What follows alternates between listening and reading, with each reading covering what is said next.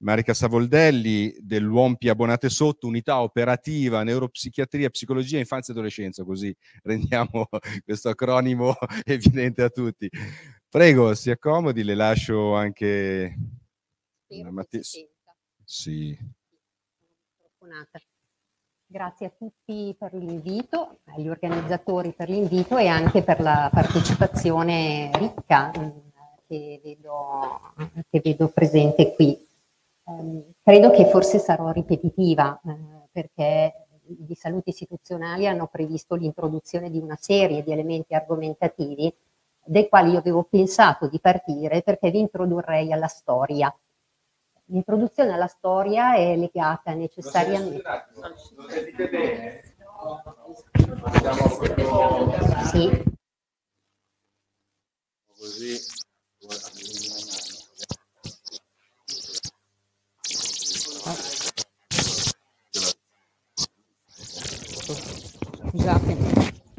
Questioni tecniche.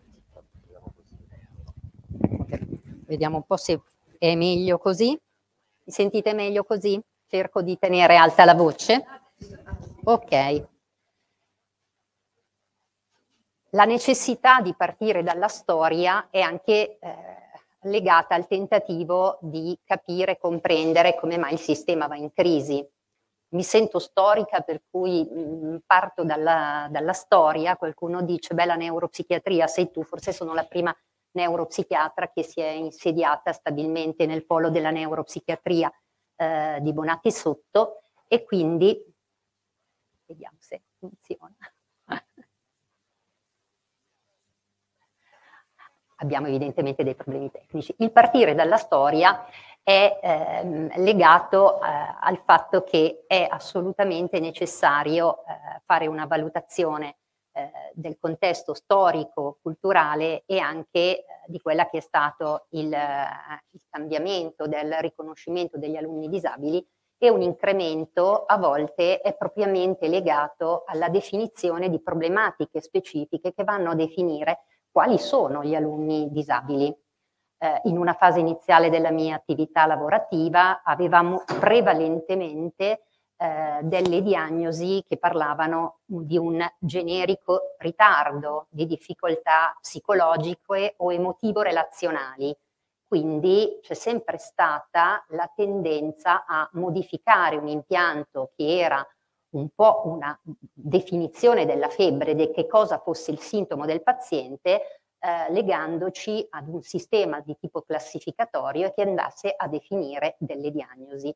Naturalmente da lì è stato eh, iniziato un po' un percorso nel quale eh, anche grazie a degli interventi di tipo legislativo e normativo sono state riconosciute alcuni quadri di disabilità e di difficoltà che sono entrati in essere in quelli che sono gli ambienti della scuola e della vita. Credo che abbiamo qualche problema con questo. Ok, bisogna essere incisivi, però siamo andati ad una bianca. Sì, sì, è quello in basso. quello in basso. Allora me le cambia lei. Eccolo qua. La storia dell'integrazione parte, allora nel 23 c'è la legge Gentilini e per la prima volta eh, si dice che anche i disabili sensoriali eh, debbono essere inclusi a scuola. Eh, naturalmente era più facile definire una, eh, una disabilità legata a quella che era veramente la barriera di tipo visivo o di tipo acustico. Eh, c'è un errore eh, nella diapositiva del 1953 quando eh, vengono istituite le classi speciali e le classi differenziali, che erano quelle che a tutti gli effetti prevedevano l'inclusione di alunni con gravissime disabilità, nelle classi speciali prevalentemente quelle, di, quelle che noi riconduciamo ad essere delle patologie organiche molto gravi, e le classi differenziali a tutto quel resto di difficoltà e disabilità generale eh, che impediva un adeguato apprendimento. Per eh, indicazione generale eh, vi rappresento che fino agli anni 60 la scuola e la scolarizzazione era in capo eh, a, a, degli organi, agli organismi caritatevoli. Hm? eh, solo eh, nel 62 c'è l'istituzione dei fondi speciali eh, per, eh, dedicate sia alle scuole speciali che definite relativamente alla necessità di dare obbligo eh, e gratuità dei percorsi eh, scolastici anche fino alla scuola media. Quindi di poco successivo, nel 68, si parla di scuole speciali eh, di, per i disabili fra i 3 e i 6 anni. È il 68. Teniamo presente che eh, ancora oggi in qualche nicchia si sente dire di eh, non assegnazione di assistenza educativa perché la scuola dell'infanzia non sia scuola dell'obbligo. Quindi mh, fare questa storia ha un significato particolare. Andiamo a quella successiva e vediamo come il 71 eh, viene introdotta la legge nella quale si va a definire che le scuole speciali debbano essere abolite e che quindi i disabili debbano essere integrati eh, all'interno delle classi normali. Nel 72 eh, una valutazione di quale sia la percentuale di alunni con disabilità inseriti nelle scuole eh, rileva che il 4% degli alunni scolarizzati nel corso dell'anno avessero una qualche disabilità.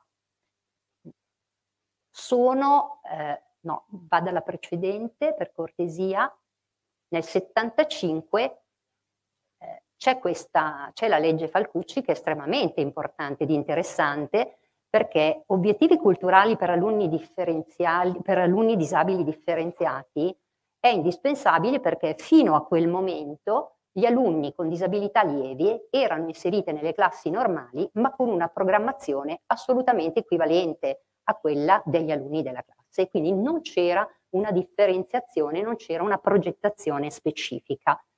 Naturalmente è solo il 77 quando c'è la soppressione eh, delle classi differenziali e quindi sì, nello stesso decreto si comincia a parlare della didattica flessibile, dell'integrazione che deve essere trasversale, si parla di attività di interclasse e naturalmente si inizia a parlare degli insegnanti specializzati che si debbano fare carico eh, quindi degli alunni che hanno una qualche disabilità particolare. Avanti alla prossima, arriviamo alla, al 92, la legge 104, che è eh, la legge quadro più organica, però nel frattempo eh, è passato un arco eh, di oltre vent'anni prima di avere una legge che organicamente riprendesse eh, tutte, tutti i dispositivi dei vent'anni precedenti eh, e eh, nel 92 c'era già stata una sentenza della Corte di Cassazione dell'87 che definiva che tutti i soggetti con disabilità avessero il diritto di essere scolarizzati fin anche all'università nel loro percorso eh, scolastico. Naturalmente la 104 declina diversi aspetti, si concentra sull'assistenza ma anche l'integrazione, quindi un'assistenza educativa non solo legata alla persona fisica e alla facilitazione, deve promuovere la massima autonomia individuale e soprattutto eh, deve avvenire all'interno delle classi comuni sappiamo quanto eh, frequentemente c'è stata un po' un'aggregazione di soggetti con disabilità per facilitare il loro percorso di tipo culturale.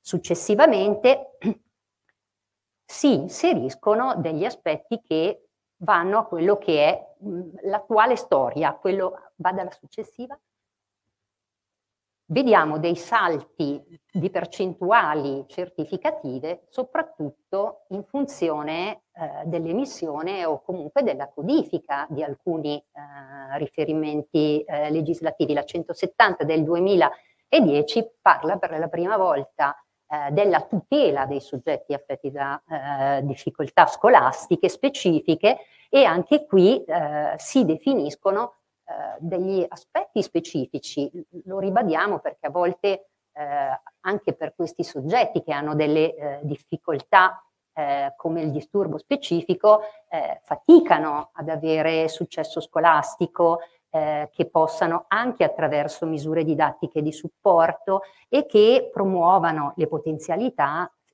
il tutto per ridurre i disagi relazionali e sociali. Mm Questo è un aspetto non indifferente perché quest'ultimo punto abitualmente è una ricaduta eh, di un'inosservanza dei punti precedenti. Eh, all'interno della legge 170 e come codifica della legge 170 non ricadono solamente i disturbi specifici dell'apprendimento, ma ricadono per esempio anche tutti i disturbi dell'attenzione con deficit e di iperattività e frequentemente il vissuto negativo, il fallimento e le frustrazioni legate al fallimento scolastico portano a aspetti di tipo relazionale e comportamentale che frequentemente noi vediamo all'interno dei nostri servizi eh, come accesso tardivo e nella valutazione retrospettica andiamo poi a confermare quello che era un quadro di difficoltà precedente e mai riconosciuto. Naturalmente eh, la valutazione e l'inclusività eh, va oltre al riconoscimento di questi aspetti specifici e va anche a dover andare ad individuare tutte quelle che sono dei bisogni educativi speciali. Passiamo alla successiva, è il 2012 quando entra eh, in vigore la, la direttiva eh, ministeriale, le scuole le conoscono molto bene, eh, l'apprendimento personalizzato era già citato nel, nel 2003, ma ecco che a questo punto diventa realmente attuativo. Teniamo presente che questo acronimo è stato utilizzato nel Regno Unito nel, già nel 78, quindi già nel 78 i paesi anglosassoni riconoscevano eh, queste difficoltà. Andiamo alla successiva, e eh, andiamo un po' a definire come in linea generale, mh, valutando che cosa sia un bisogno educativo speciale, troviamo il corredo di, delle quattro aree.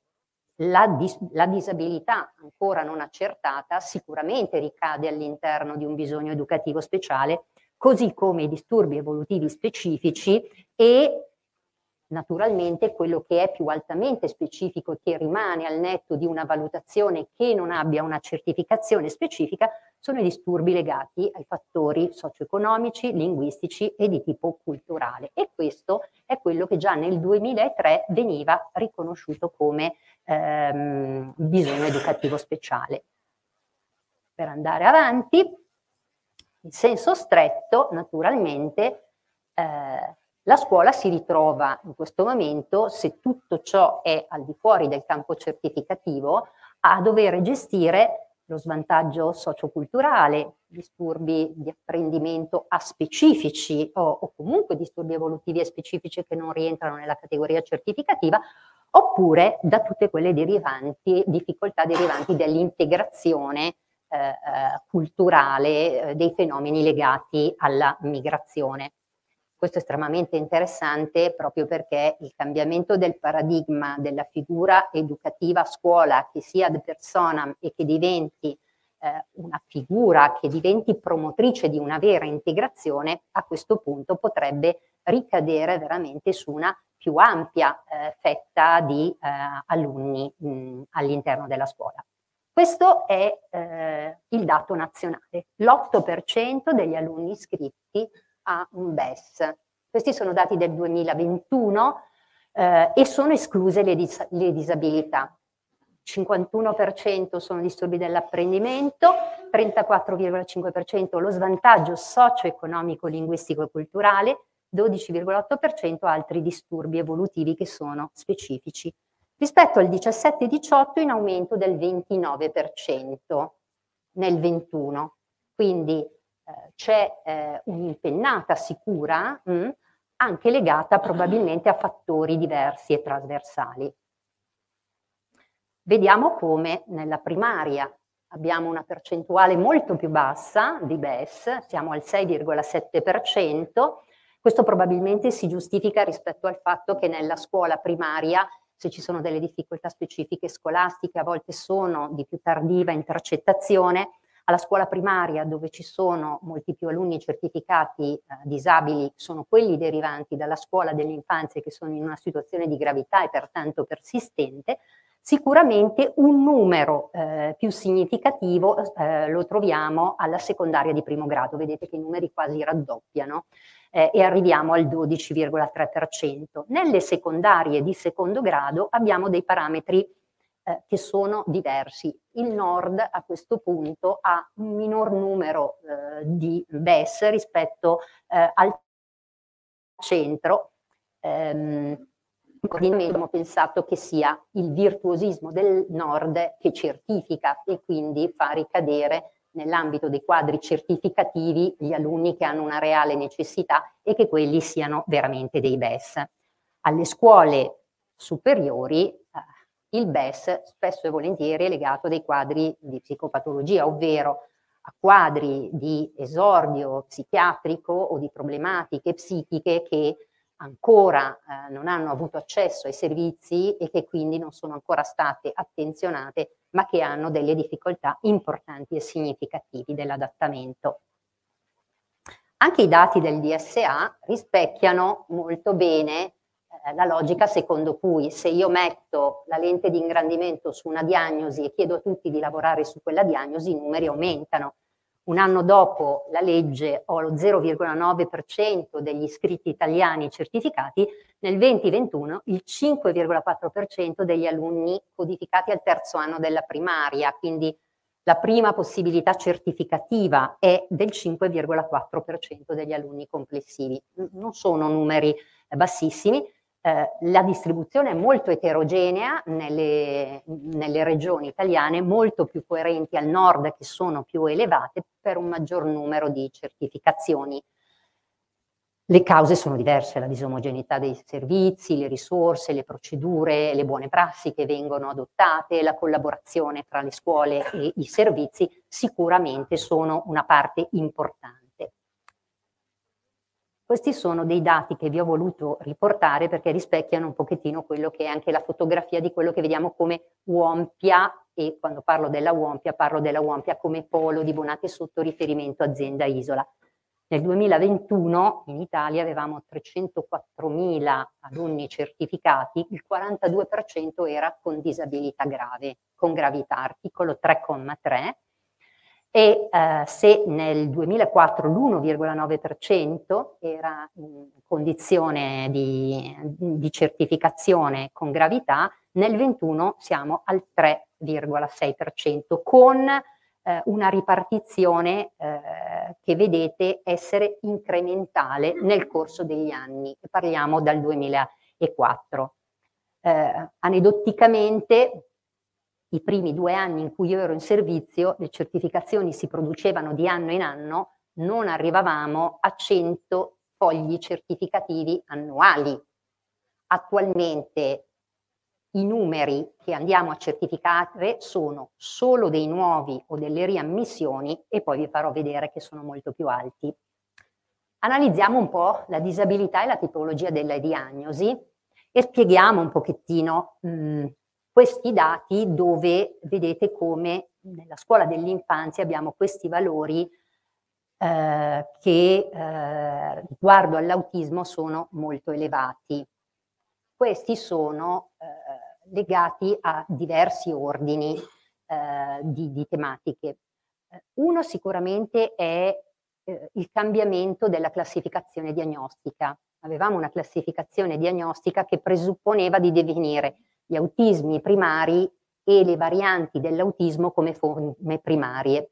Gli attuali sistemi classificativi ci impongono di parlare di disturbo dello spettro dell'autismo e quindi tutte le patologie organiche, anche con una compromissione organica o genetica, che abbiano un disturbo dell'autismo, ricadono lì dentro.